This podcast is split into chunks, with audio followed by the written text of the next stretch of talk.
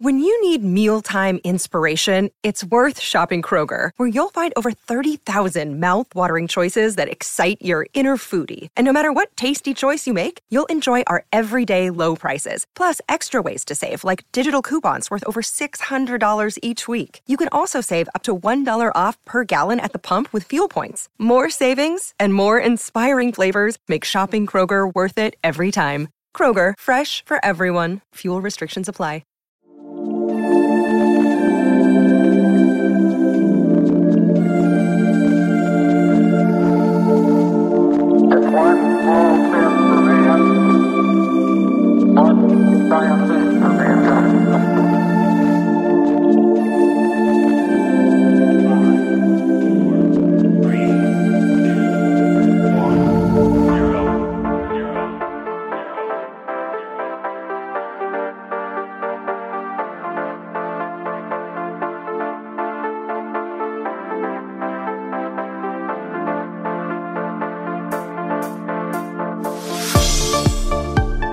Hello, listeners, and welcome to Ohio Mysteries. This is our 10 minute mystery edition, a little slice of intrigue in the middle of your week. I'm your co host, Steve Yoder, and with me is our storyteller and journalist, Paula Schleis. Hi, everybody. So, Sunday was Ohio's birthday, Steve. Oh, happy birthday, Ohio. Yeah, and I'm going to give you a guess as to how old Ohio is. And to help you out, I'm going to give you just two numbers to pick from 217 or 67.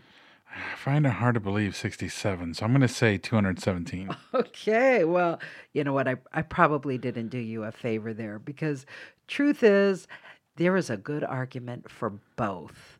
Oh, Here's the thing even though Ohio has acted as and been treated as if statehood had been granted on March 1, 1803, so much was done wrong in that process that Congress had to formally grant Ohio statehood in 1953, retroactive to 1803. Technically, one could argue Ohio was not the 17th state admitted to the Union. It was the 48th state, barely beating Hawaii and Alaska. hey, you know, America was young back in 1803. Independence had been declared less than 30 years earlier, so the founding fathers were still getting used to how this was supposed to work. But even more startling, Steve, and, and I think you might have fun with this idea. Imagine the arguments that ensued after it was learned how Ohio statehood fell through the cracks. For heaven's sake, Ohio contributed eight presidents to the White House. I mean, if we're going to be sticklers, what did that mean for the Right. country? So let's go back to how this whole mess got started. Ohio was part of the Northwest Territory, and the process for carving it out to become a state began on April 30, 1802, when Congress passed the Enabling Act. That's the first step, and it draws the state's boundaries and gives settlers permission to draw up a state constitution. Here's where we ran into the first problem. Territories that wanted to become states needed 60,000 people to qualify for statehood. The U.S. Census showed Ohio had a mere 45,000 living here. The argument at the time was that the census was taken in 1800, and by the time the year long process of statehood was completed, there would probably be enough pioneers sailing in by way of the Ohio River or Lake Erie or maneuvering their wagons along Zane's Trace to make up the difference. This isn't a perfect argument by any means.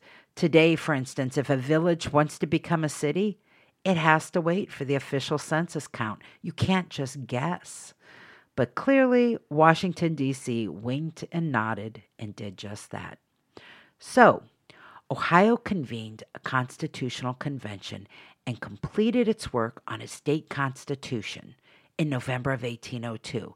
This was a really big deal. When it was done, Thomas Worthington jumped on his horse and raced to the nation's capital to deliver the document.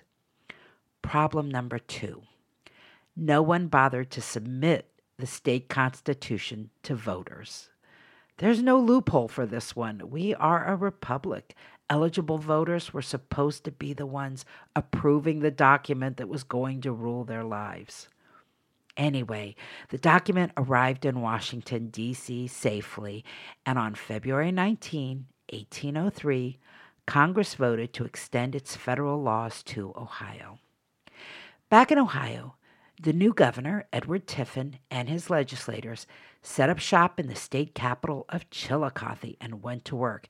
Did you know the state's capital used to be in Chillicothe? Yes, uh, you told me that a long time ago. Ah, did I? Well, it was there for eight years, and then it was moved to Zanesville, and then it was moved back to Chillicothe.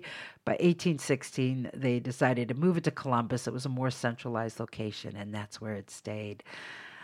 I guess I shouldn't be saying state capital, though, because, you know, we were in a state. We're in a state, right? you know why? Problem number three. Okay. Congress forgot to pass the resolution that declared Ohio a state.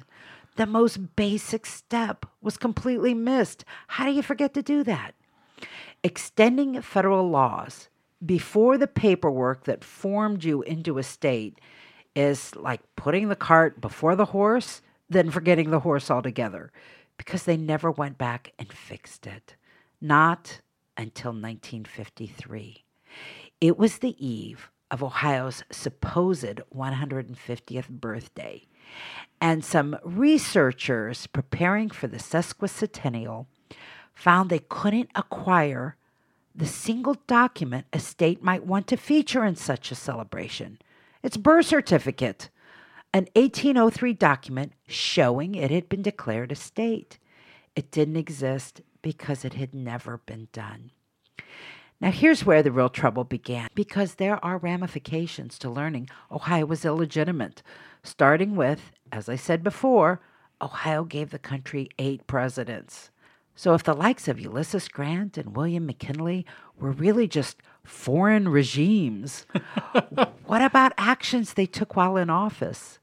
Ohio's William Taft was the president when the federal income tax was instituted.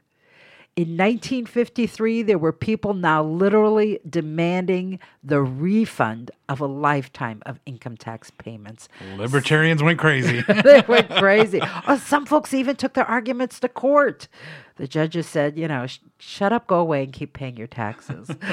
but the stakes were so high that Congress had to make it right. And one can question the legality of it all, but there was no court of law that was going to argue against it because to undo 150 years of federal activity in relation to Ohio would have thrown the entire country into chaos. And so state legislators in Columbus and federal legislators in Washington, D.C., retraced their steps. In Ohio, legislators who were now based in Columbus went over to the original capital of Chillicothe, drafted a new petition for statehood, and, just for kicks, sent it to Washington via horseback, just like the original. Congress passed a resolution declaring Ohio to be one of the United States of America, and President Dwight Eisenhower signed it on August 7, 1953.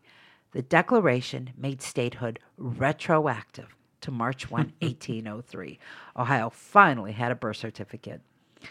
Newspapers all over the country reporting the action referred to it lightly, saying the president was going along with a gag and that the whole thing was done tongue in cheek. Some constitutional experts said nothing was amiss. Ohio was unique in that it fell between two processes. There were different processes in place for the first 16 states.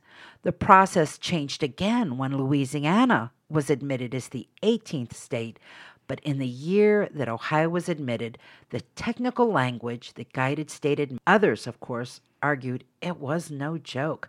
Scholars and historians were very serious in their debates, and many concluded that even in retroactivity, there were some things that couldn't be righted.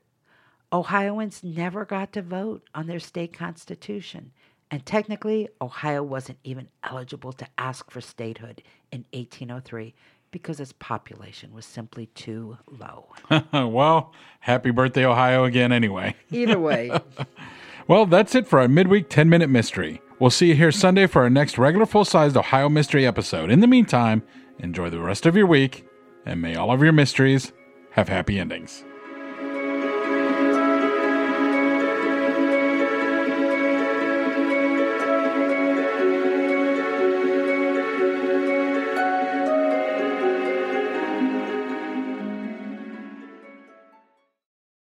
Protect your dream home with American Family Insurance.